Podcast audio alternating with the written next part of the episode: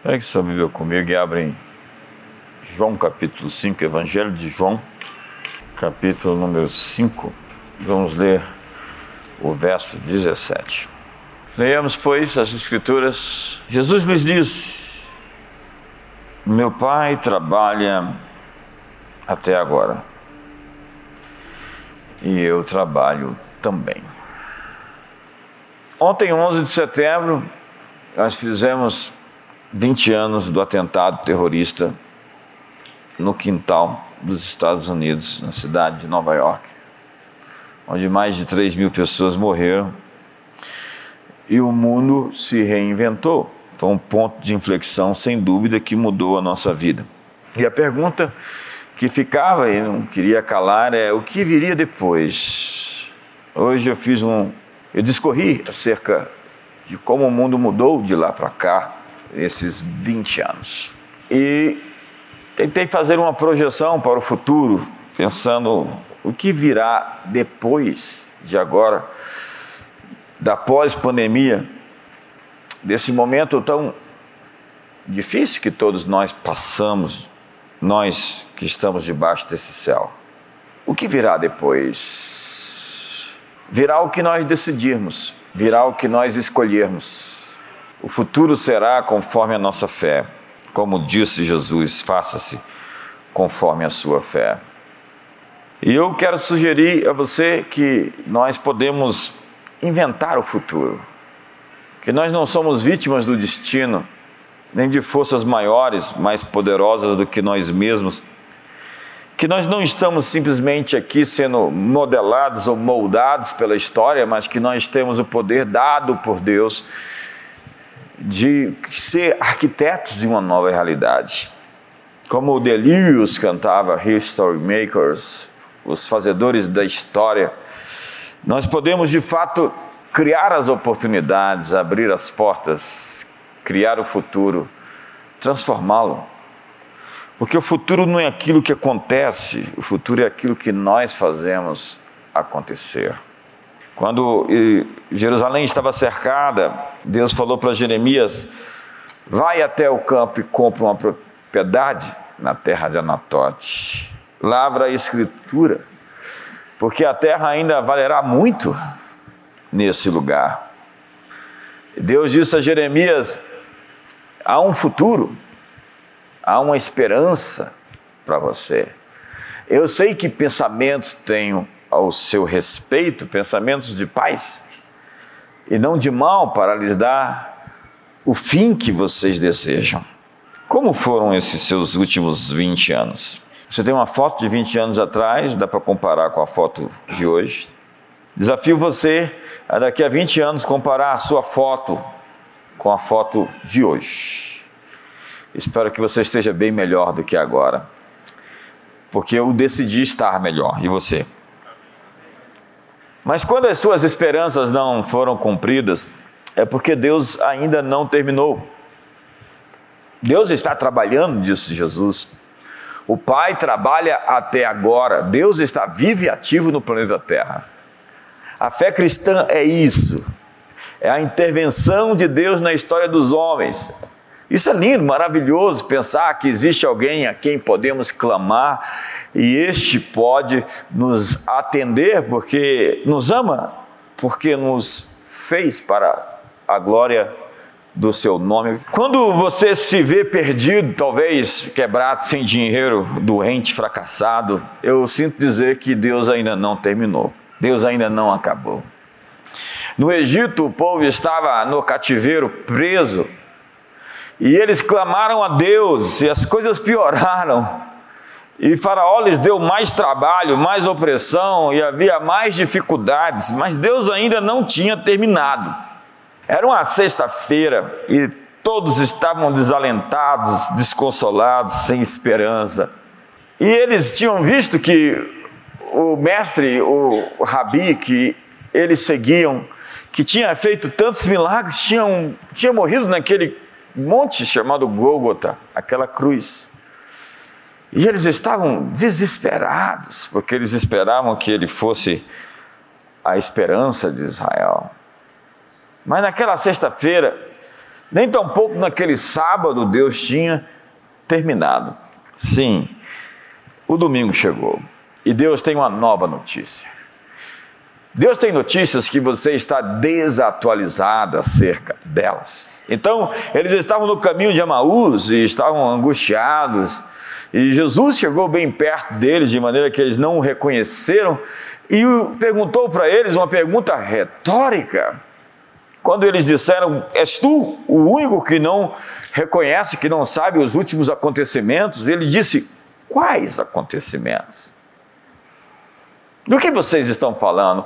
Do Mestre Jesus, o Rabino, que morreu numa cruz e que nós esperávamos que ele fosse a nossa salvação. Então Jesus começou a discorrer as, das Escrituras, dos profetas, e disse honestos e tardios para crer em tudo aquilo que lhes foi prometido. Deus tinha acabado. Naquela manhã, o túmulo se abriu e a morte foi vencida, tragada pela vitória. E uma nova era começou, que jamais terminará. É, os adeptos da chamada nova era de Aquário acreditam que Saint Germain vai guiar-nos a uma nova era do cetro violeta e em que Jesus é um desses sete mestres que existem. Sinto dizer que Jesus é o Rei dos Reis, o Senhor dos Senhores, seu governo jamais terá fim, nunca passará. Ele é quem era, quem é, quem há de vir, ele é o Alfa e o Ômega, ele é o princípio, ele é o fim. O fim da história não é utópico, o fim da história é cristópico. Então, o seu marido pode estar bêbado, talvez seus filhos drogados. Seu casamento não vai bem, a vida está em pedaços. Eu sinto dizer que Deus não terminou ainda. Aquele que começou a boa obra é fiel para completá-la, porque Ele é o autor e consumador, o causador e terminador. Ele começou e irá terminar. Tem uma página em branco para ser escrita, um futuro em que Deus quer ser o seu presente. Jesus lhes respondeu: Meu pai trabalha até agora e eu trabalho também. Ó, se fendesses os céus e descesses oh, se os montes tremessem diante da tua presença, como quando o fogo inflama os gravetos, como quando faz ferver as águas para fazeres notórios o teu nome aos teus adversários. Porque não se ouviu com os ouvidos, não se percebeu com os olhos, desde a antiguidade não se viu. Um Deus como tu, que trabalha a favor dos que em ti esperam. Quantos esperam em Deus aqui essa noite? Meu pai trabalha até agora. Se você espera em Deus, Deus está trabalhando por você. Daqui a exatos 12 anos, nós vamos celebrar os dois mil anos da ressurreição, morte e ressurreição de Jesus. Se o calendário gregoriano está um pouquinho adiantado, é provável que esse seja um pouquinho adiantado lá pelo ano 2030, essa celebração onde Jesus morreu e ressuscitou. E eu realmente espero alguma coisa acontecer até lá. E o que eu prevejo, que eu, qual é o meu prognóstico, é que Deus vai unir o seu povo, aqueles que são seus, um só rebanho, um só pastor. Você lembra? E essa maldição que começou no Éden está no processo de reversão desde lá, há dois mil anos. Onde todas aquelas dores prometidas, e cardos e abrolhos, e sofrimentos, seriam revogados pelo aquilo que aconteceu no Calvário, já que Cristo nos resgatou da maldição da lei, fazendo-se Ele próprio maldição em nosso lugar. Porque está escrito: Maldito todo aquele que for pendurado no madeiro. E eu acredito que Deus está derramando um espírito de reconciliação entre os povos e entre as famílias. E diz o texto de Zacarias: olharão para aquele a quem transpassaram todas as tribos e chorarão como a um unigênito, e naquele dia eu derramarei sobre eles o espírito de graças e de súplicas. Sim, sim, eu creio que algo do céu está vindo, é algo imparável, algo que não pode ser impedido, algo que homem nenhum será capaz de paralisar. O texto de 1 Crônicas, capítulo 12, verso 32, diz que dos filhos de Zacá, conhecedores do tempo, conhecedores da época, a palavra é moem, conhecedores dos ciclos, para saberem o que Israel deveria fazer, duzentos chefes e todos os seus irmãos sob suas ordens. Os filhos de Sacar eram conhecidos como uma tribo rabínica, que estudavam a Torá e interpretavam os eventos atuais à luz da palavra de Deus. Eles olhavam para aquilo que havia acontecido no passado. Eles reuniam os pontos do presente e previam para onde as coisas estavam indo. Eles tinham uma projeção, uma perspectiva real e clara do que iria acontecer no futuro. Os levitas iam até Issacar para obter a noção da fusão profética da palavra, da história e do momento atual. A palavra de Deus, a história do passado, o momento atual. E esses padrões iria revelar o que iria acontecer no futuro. O significado da palavra em hebraico para Issacar é ele traz seu presente com ele. O que significa que Deus lhe dá informações de onde ele esteve, onde está e para onde ele vai. O texto de Apocalipse diz: Quem tem ouvidos, ouça o que o Espírito diz às igrejas. Existe algo que Deus está falando hoje. Há muita gente que ouviu Deus no passado, mas parou de ouvi-lo. Deus tem uma mensagem para a igreja de Brasília, Deus tem uma mensagem para a igreja do Brasil, Deus tem uma mensagem para a igreja do século 21. O que Deus diria à igreja hoje?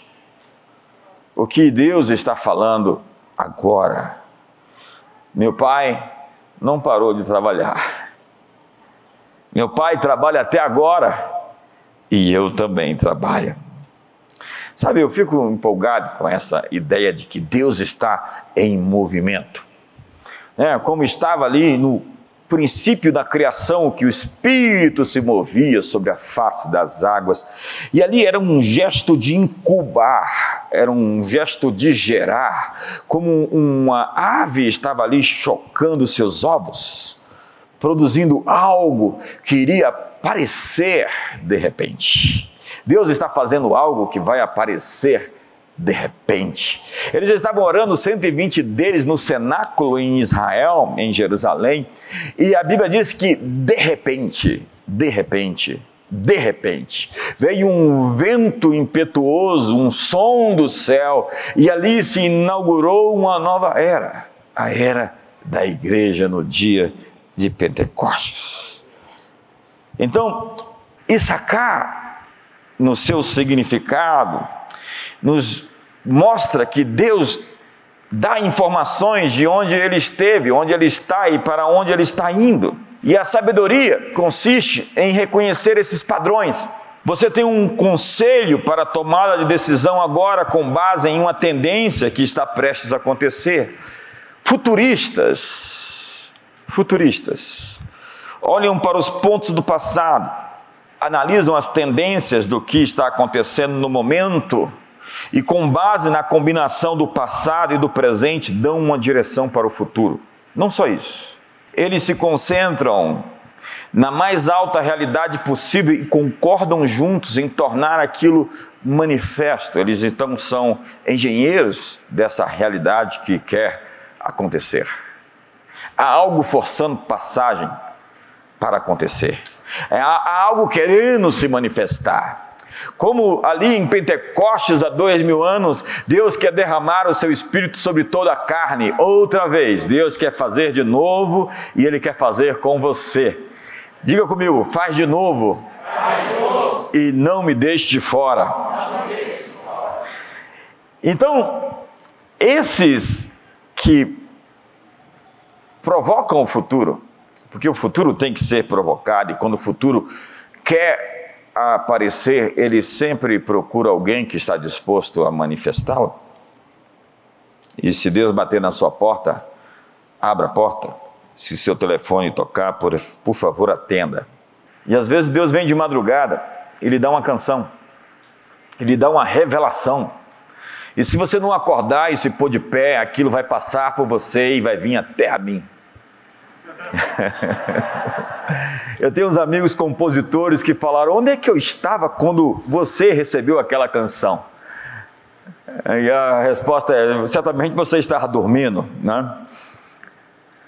Deus tem algo para lhe entregar, e é por isso que a Bíblia diz: vigiai. Não basta somente orar. Basicamente é o seguinte: o que o Senhor está fazendo? O que ele fez?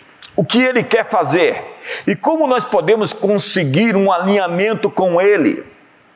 Quando eu sei o que aconteceu e tenho informações do agora, eu sei o que está por vir. Sim, os padrões estão aqui. O futuro se move em espirais. Não que você volta ao mesmo lugar, um ciclo, mas em uma espiral com inteligência, com direção, com intenção. A história tem intenção, e foi Edmund Burke quem disse que um povo que não conhece sua história está fadado a repeti-la. Nós tivemos tantos momentos armagedons na história, estou escrevendo um livro sobre isto que virá depois. E eu estou muito empolgado com o que virá depois, porque a nossa mensagem não é o medo, a nossa mensagem é a esperança. Eu estou empolgado com o livro de Apocalipse, porque eu vejo nele a descrição de como todos os inimigos de Deus estão sendo derrotados na história. Sim, a história tem sentido, a história está sendo conduzida, o cordeiro é digno de abrir o livro, desatar os seus selos e levar-nos ao nosso destino. E nesses momentos armagedons, parecia que tudo estava muito perdido. Há momentos na história que você fala, não tinha saída, não tinha possibilidade de nos livrarmos do Islã conquistador em duas grandes batalhas que aconteceram na Europa no século VIII e no século XVII. Há tantas situações de guerras, de pandemias, de crises, de conflitos, de apostasia. Há 240 anos atrás, em 1789, exatamente, na Revolução Francesa, nós vimos a tentativa de subjugar completamente a ideia de Deus e da religião como instituição.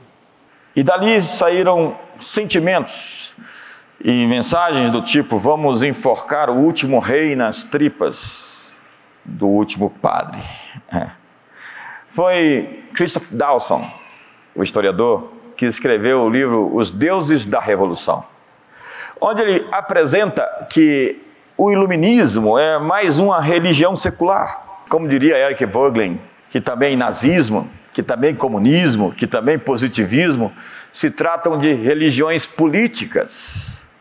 Já que dizia Chesterton, o problema quando você tira Deus é o que você põe no lugar dele. E os instintos religiosos, eles atacam até aqueles que se dizem ateus. Porque o ateísmo odioso não é hoje senão a falta de crença em Deus, senão o ódio contra Deus. É Christopher Hickens, que foi abandonado pela sua mãe, que teve um caso com o pastor da sua igreja, e que abandonou o seu pai, e abandonou a sua família, e ele era uma criança, e viu aquilo acontecer, e depois sua mãe se matou junto com aquele pastor com quem ela se juntou, e ele cresceu com tanto ódio de Deus e da igreja, que se tornou um dos maiores apologistas do mundo contra o cristianismo. Entenda, o novo ateísmo não é a descrença em Deus, senão o ódio contra Deus e a religião. E sobre a Revolução Francesa, Anton Toynbee, o historiador, disse: o supremo paradoxo dessa revolução foi que, no ato de depor o tradicional establishment cristão, abriu-se caminho para um retorno atávico à religião pré-cristã. A adoração do poder humano coletivo, que fora a religião pagã do Império Romano e das cidades-estados gregas que os romanos incorporaram. É um retorno, é uma volta aquilo que antes era celebrado e adorado, porque essa religião jacobina era dogmática. Ela tinha suas escrituras sagradas, seus profetas, seus rituais, e era uma religião que propunha a salvação humana. Sim, a salvação do mundo pelo poder do homem tornado livre pela razão, em sua emancipação. O homem iria buscar a liberdade livre das garras da religião. E essa secularização da civilização ocidental gerou esse ambiente para o surgimento do nazismo. Sim, Hitler era somente colateral, é isso que diz Chris Dawson em seu livro O Julgamento das Nações. Ele escreveu o livro no período da Segunda Guerra Mundial e ele estava deprimido. Ele era um gaulês, considerado um meta-historiador. No momento em que os nazistas estavam vencendo tu, tudo e devastando a Europa, eles não tinham perdido até aquele momento nada. E naquele momento ele começa a escrever o seu primeiro capítulo falando sobre a era das trevas porque era isso que aconteceu. Parecia que não existia chance de resistir ao terceiro Reich. Mas Hitler cometeu um erro, como cometerão erros todos os déspotas e tiranos e seres autodivinizados e ensimesmados, autocentrados, suplentes da divindade. Eles vão dar um tiro no pé, espere um pouquinho mais, isso vai acontecer. Tínhamos então um novo Armagedon. E esses padrões se repetem. Assim como naquele momento, se Hitler não tivesse invadido a União Soviética, talvez você estaria aqui falando alemão, se estivesse falando alguma coisa. E foi isso que aconteceu na história. Esses momentos críticos, onde parecia que não tinha saída. Como muitos de nós, por vezes, olhamos para o horizonte e o que vemos? Sim, existe uma chave, Existe uma porta, existe uma saída, existe uma curva, existe uma nova pintura, existe um novo desenho, existe uma revelação, existe uma solução, existe uma saída e ela vem de cima. Sim. E nós abrimos então Mateus 25. E o que vemos? Nós vemos o endgame, o fim do jogo. E o que se nos mostra em Mateus 25 é que Jesus vem e reúne as nações Presta atenção nessa palavra, porque nós nos identificamos como comunidade das nações, porque Deus ama nações. E se você, você vai ficar realmente impressionado se você fizer um estudo bíblico sobre nações no Antigo Testamento a obstinação, a obsessão de Deus por nações. A grande comissão é ide às nações, batize-as, batizando-as em nome do Pai, do Filho e do Espírito Santo. A ideia é como colocar algo dentro de algo. E esse algo posto dentro daquilo se transforma, modifica a sua estrutura, o seu elemento, aquilo do que é feito, a sua substância. Então Jesus a Bíblia diz: vai separar as ovelhas dos cabritos. Como na parábola do reino, que vai separar os bons peixes dos maus peixes. Ou a parábola do joio e do trigo, onde também serão separados. E nessa época, que a Bíblia chama de consumação dos séculos, eis que estou convosco todos os dias até a consumação dos séculos, nós vemos um mundo polarizado. Parece que nós estamos vivendo esse jogo final, esse último momento, esse novo e último Armagedon. Porque nós estamos realmente vivendo essa era onde o ímpio ficou piorado. A falta de sensibilidade humana nesses dias é algo realmente incrível. Os seres humanos estão se tornando melhores e piores. A radicalização do bem, a radicalização do mal. O justo fica mais justo, o ímpio fica pior. E parece-nos que Deus quer dar a sua última jogada. É o fim do jogo, é o endgame. Em 2020, nós vimos um ano de catástrofe sem precedentes. No primeiro semestre do ano passado, nós vimos as imagens horríveis dos incêndios que aconteceram na Austrália. Todas as grandes cidades da Austrália foram cercadas por fogo. Já em fevereiro, houve relatos de enxames de gafanhotos sem precedentes na África, no Oriente Médio, na Ásia. Gafanhotos escureceram o céu, desnudaram os campos em minutos e deixaram a fome como rastro. E eles se moveram pelo Oriente Médio e comeram no seu caminho até a China. Muita gente diz que foi Apocalipse 9. Tem gente muito criativa para essas coisas, onde saem aqueles seres horríveis e que vão tormentar os homens por cinco meses. Ei, não acredite na literalidade daqueles textos, não é assim.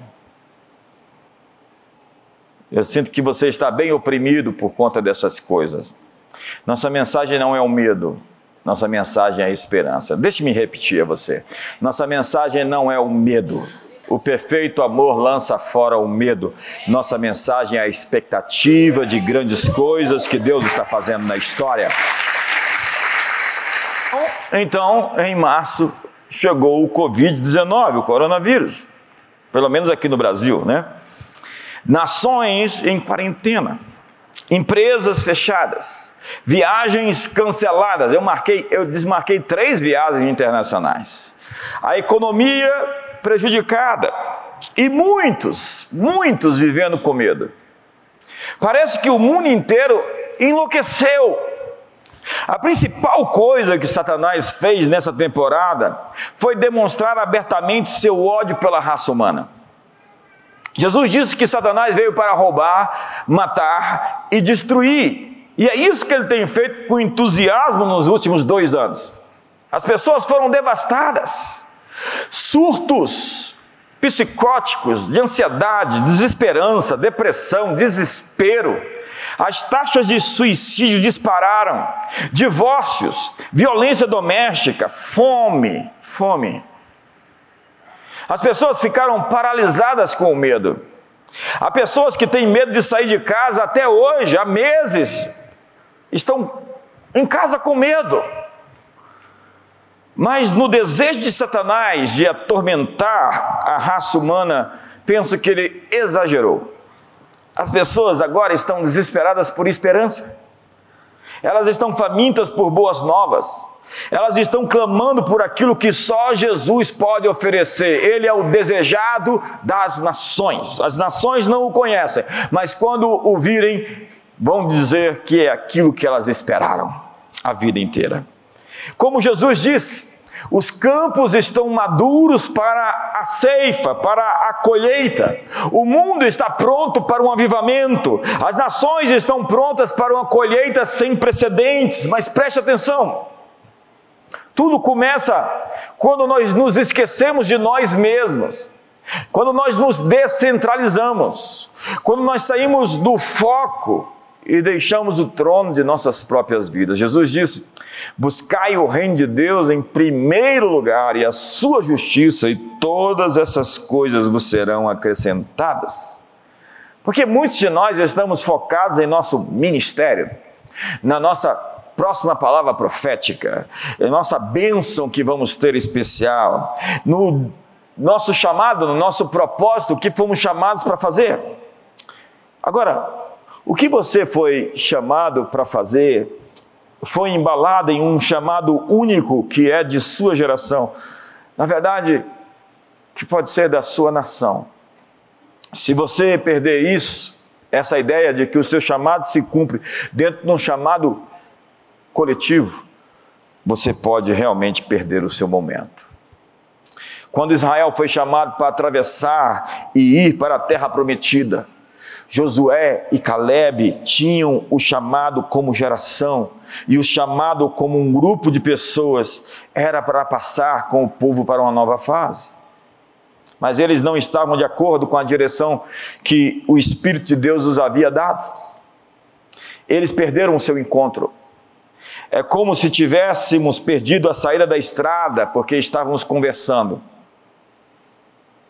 Então, perdemos. Vamos recalcular a rota. Quantos já se perderam na estrada? Era preciso percorrer todo o caminho até o retorno para voltar. E no caso deles, não era simplesmente alguns quilômetros adiante no retorno. Foram 40 anos numa voltinha para recalcular o curso. Nós não podemos mais perder tempo. Eu sinto que nós estamos nesse final do jogo, esse Armagedon final, esse endgame, que não é hum, realmente sobre o meu destino ou sobre o seu destino, mas é sobre o destino final das nações, é sobre o destino final do Brasil. Eu pensava naquele texto de Mateus 25 que Jesus havia colocado pessoas ali para julgá-las de maneira individual. E o que o texto está dizendo é que ele está julgando nações. Nações. Meu pai trabalha até agora. E o que o pai quer fazer? Qual é o meu papel em relação ao que ele está fazendo? Eu não quero levar o Senhor para o que eu estou fazendo, eu quero entrar naquilo que Deus está realizando. Seu propósito tem a ver com o que estamos fazendo aqui juntos agora. E a palavra-chave aqui é juntos. A palavra-chave é dar as mãos, porque o solitário busca os seus próprios interesses e incorre contra a verdadeira sabedoria. Homens de verdade são homens de família, são homens que investem em perspectivas maiores do que o seu próprio prazer, a sua própria felicidade. Eu tenho muito medo de gente que quer ser feliz a qualquer custo, porque ele vai causar um rastro de destruição à sua volta. Nós somos felizes nos outros, me deixe ser redundante, nós somos felizes nas pessoas. Sabe, e se você não entender isso, você vai dar uma grande volta. É como se você vivesse a vida inteira subindo uma escada para chegar no fim da, da linha, no mais alto lugar, e entender que você colocou a sua escada na parede errada. Para entender, não era aqui que eu queria chegar. E há tanta gente assim. Nós precisamos se alinhar. É o momento de estarmos unidos em propósito. Precisamos entrar em acordo. Precisamos saber se vamos entrar na terra prometida ou se vamos dar mais uma volta. Você precisa curar seu coração da decepção. Você precisa tirar dos seus olhos as feridas e as suas necessidades imediatas. Nós temos que sair desse surto coletivo que a humanidade está, se encontra. Esse surto de medo, de pavor, de assombro. É hora de refazer sua aliança com Deus, é hora de refazer sua aliança com sua liderança. Será que eu estou falando com você? Esse é o momento de decisão no Brasil que vai afetar o futuro dos seus netos. Nós estamos lutando pelas próximas gerações. Estamos agora como se estivéssemos em meio a um nevoeiro, uma neblina, e não vemos hoje tão claramente. Lembre-se que Jesus disse que enquanto os homens dormiram, o inimigo veio e semeou o joio. E o joio, diz a Bíblia, são os filhos do perverso. Enquanto o povo de Deus dorme, o diabo planta pessoas. Lembra do reino da República de Weimar? Aquele período transitório entre a Primeira e a Segunda Guerra, onde na Alemanha alguém estava lutando pelo sucesso político de Adolf Hitler e do nacionalismo alemão. O joio ali recebeu o poder institucional, assumiu o controle da mídia e em seguida enviou 50 milhões de pessoas para a morte até o final da Segunda Guerra.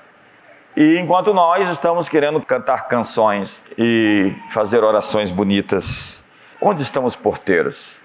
Onde estão os guardadores dos portões?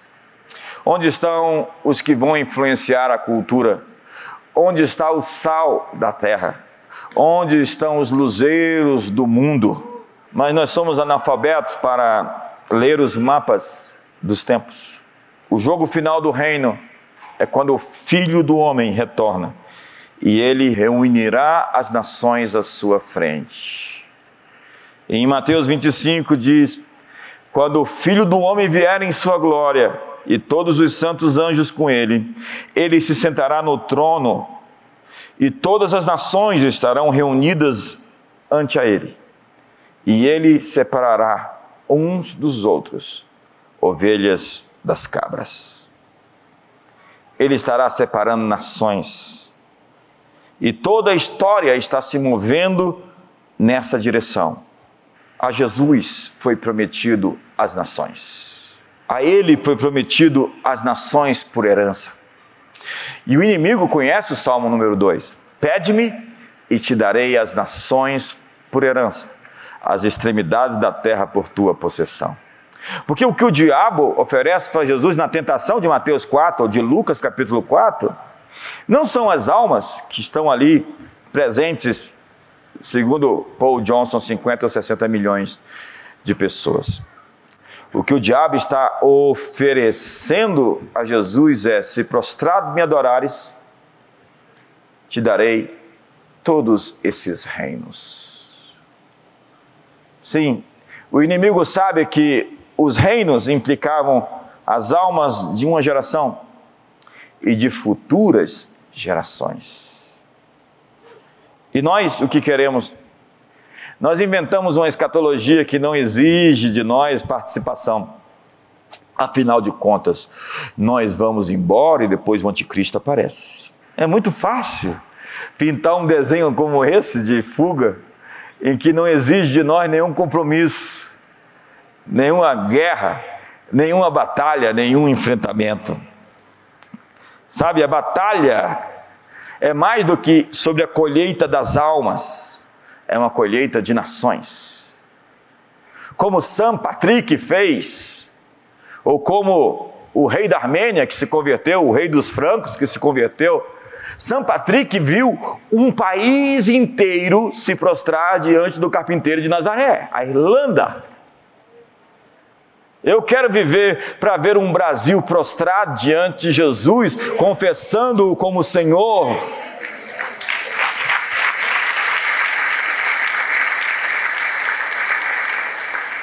Entenda, a batalha trata-se de nações.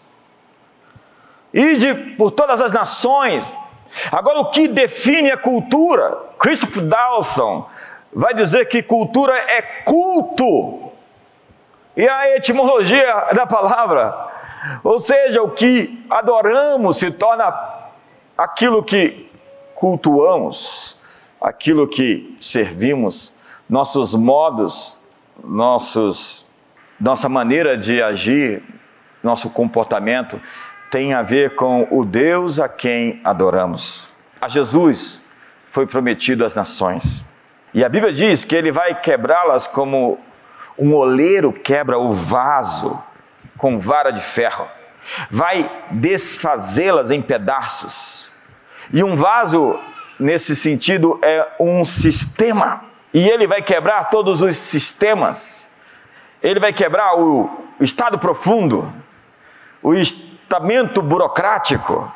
O final do jogo é Cristo tendo as nações por herança. E se nós estamos falando de nações, estamos falando de cidades. Porque 80% da humanidade está vivendo dentro de uma cidade ou cidade na extensão daquela cidade.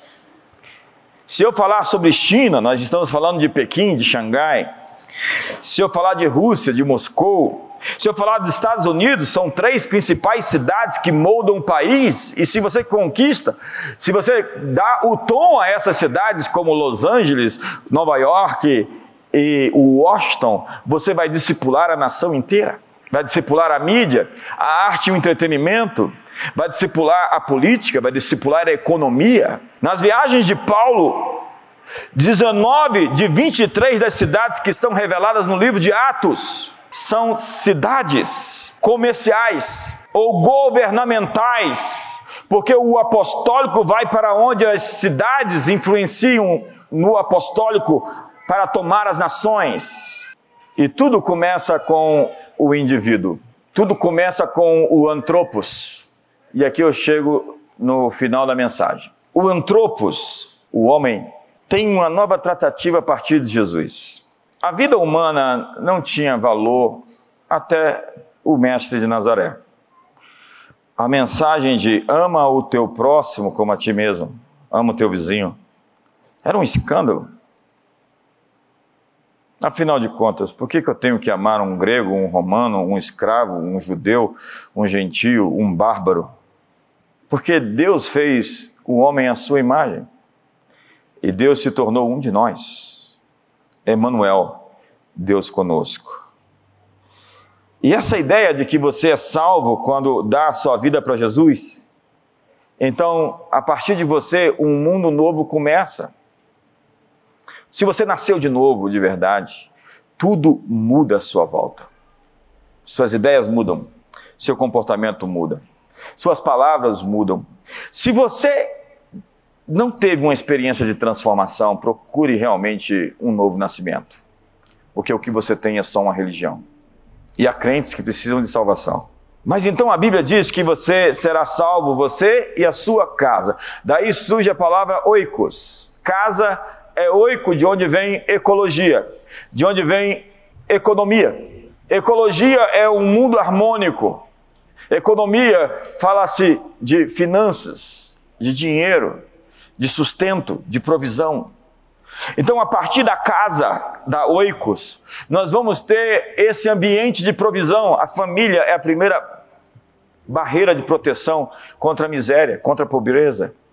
Pessoas que têm famílias funcionais já nascem em um ambiente favorável e com uma herança, com um legado, com um, uma graça especial. É por isso que no Império Romano e no mundo pré-cristão, não existia esse tipo de família que nós temos, papai, mamãe e filhos. As famílias eram tribais, as pessoas, uma elite sabia o nome dos seus pais e dos seus avós. Uma elite, um grupo muito pequeno de pessoas. Então, a Bíblia mostra que na Páscoa era um cordeiro para cada casa. Cada indivíduo tinha que fazer uma escolha se eles entrariam debaixo do sangue que estava na, na porta, nos umbrais. E na Bíblia todo mundo é filho de alguém. Quando Jesus se refere a alguém, ele fala Simão Bar Jonas, filho de Jonas. Na Bíblia, as pessoas eram identificadas pela sua família. E quem não tinha família não poderia nem lutar na guerra. Não podia fazer qualquer coisa dentro de uma perspectiva civil. E sempre foi assim. Quando você vê pessoas com muitos problemas, você pergunta: de quem você é filho? Procure um satanista e pergunte: de quem você é filho? Procure alguém rebelado e cheio de ódio no coração e pergunte: de quem você é filho? Procure alguém bem-sucedido e diga para ele: de quem você é filho? Na fundação do Brasil tinha os peões e tinha os fidalgos. Os peões eram aqueles que não podiam servir o rei a cavalo. Então eles podiam ser julgados no pelourinho, porque eles eram peões. Mas os fidalgos, os filhos de algo, os filhos de alguém, tinham um julgamento diferenciado, porque eles eram filhos de alguém. Em Cristo, nós somos filhos de Deus. Depois do Antropos, depois da Oikos, Nós temos a polis, da onde vem a palavra metrópolis. Metron era uma distância e polis a cidade. Da onde vem também a palavra polícia, da onde vem a palavra política. E a polis, a cidade, define o ethos, o ambiente, a atmosfera de uma nação. E é por isso que é tão importante você alcançar as cidades com o Evangelho. De cidade em cidade. Você vai transformando a conjuntura de um país quando você consegue atingir as cidades onde a cultura nasce. O Rio de Janeiro, o tambor do Brasil. São Paulo, o ambiente econômico. Brasília, o lugar das decisões políticas. Se nós formos capazes de alcançar esses ambientes, nós vamos tornar esse país, naquele dia do julgamento, um país que estará sendo chamado à direita: Vinde benditos do meu Pai, entrai para o gozo do teu Senhor. E por último, se temos o antropo, a oikos, a polis, temos agora a eclésia que é esse tempero que vai trabalhar na vida individual, pessoal, que vai incubar os sonhos, porque é isso que a igreja faz. Ela é uma incubadora de sonhos. Uma incubadora é onde as coisas certas vão crescer. Você pode realmente conceber as coisas quando você está nesse ambiente certo. A igreja é o lugar onde os céus e a terra se encontram. E é esse tipo certo de ambiente que nós podemos ter uma concepção hoje à noite, uma libertação, uma revelação, uma nova unção, um chamado para uma nova revelação profética. É na igreja que nós descobrimos de maneira única o nosso chamado, a nossa vocação. E agora mesmo, Deus está levantando um novo povo sobre a face da terra. E ele diz que o menor deles vai valer um exército. Um será como mil. O menor deles será como Davi, um poderoso guerreiro. Sim, eu creio que Deus está levantando um, povo especial nesse tempo, nessa última batalha, nesse jogo final, nesse endgame.